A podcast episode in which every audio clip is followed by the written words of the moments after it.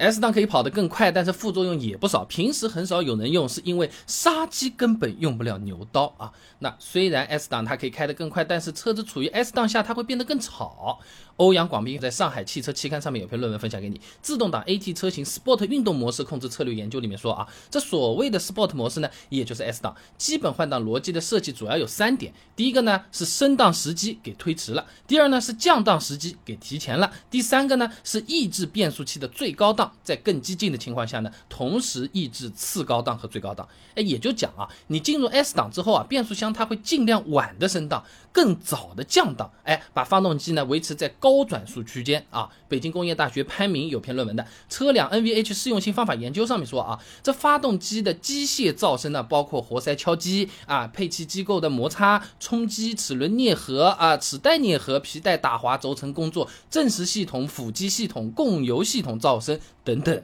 啊，都和发动机的转速是成正比的。那么你平常时候呢，也用 S 档开车呢，你快是快了，但是同样这个车子也会变得更吵。那短时间呢，这些声音有可能让我们啊热血澎湃啊，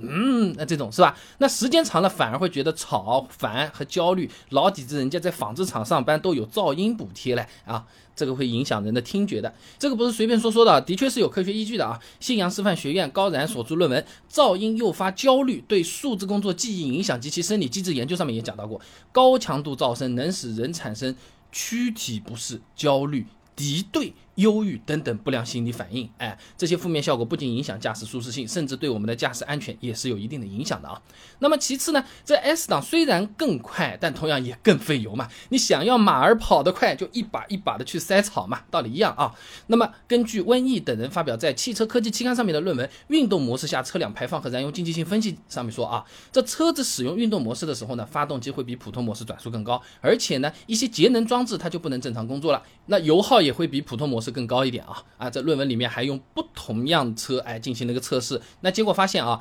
，NEDC 工况下啊，这运动模式的油耗平均比普通模式要高百分之十二点一，哎，更符合实际道路情况下的那种 WLTC 这种工况，油耗平均也增加了百分之七点七啊！而且呢，运动模式的油耗差异主要是体现在低速阶段，也就是说，在拥堵的市区，你用这个运动模式啊，燃油经济性会更差。哎，这就相当于说啊，人家油价是七块钱，你要七块五的，哎，如果在市区开八块钱也是极有可能的，经常这样，油钱确实是相差不少的啊。那还有一些朋友不用 S 档的，是因为不知道 S 档的用途。哎，还真有的！江苏大学附属医院啊，赵伟论文《论汽车驾驶技巧与节油技术的应用》上面有讲到过啊。这我国驾驶员在短期的驾校培训内呢，只会掌握基本的汽车驾驶技术。哎，你比如说，呃，怎么讲呢？就如果这个司机啊啊，对这个车子和驾驶是没什么兴趣的，会动就可以，我就是拿来上班的。有可能你开了很久很久都不知道 S 档在哪里，更不要说 S 档干什么用了。那还有一些老司机呢，干脆就是懒得用 S 档，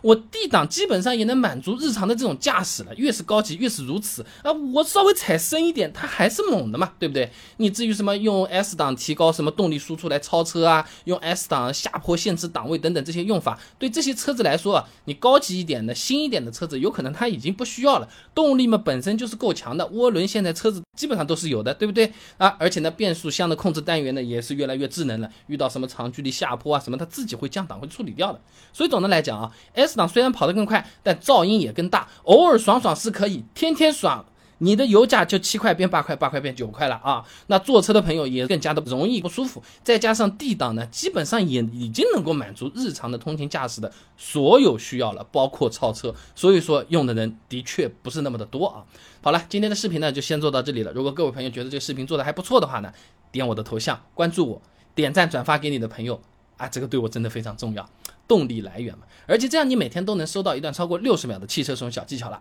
备胎说车，我们明天接着聊。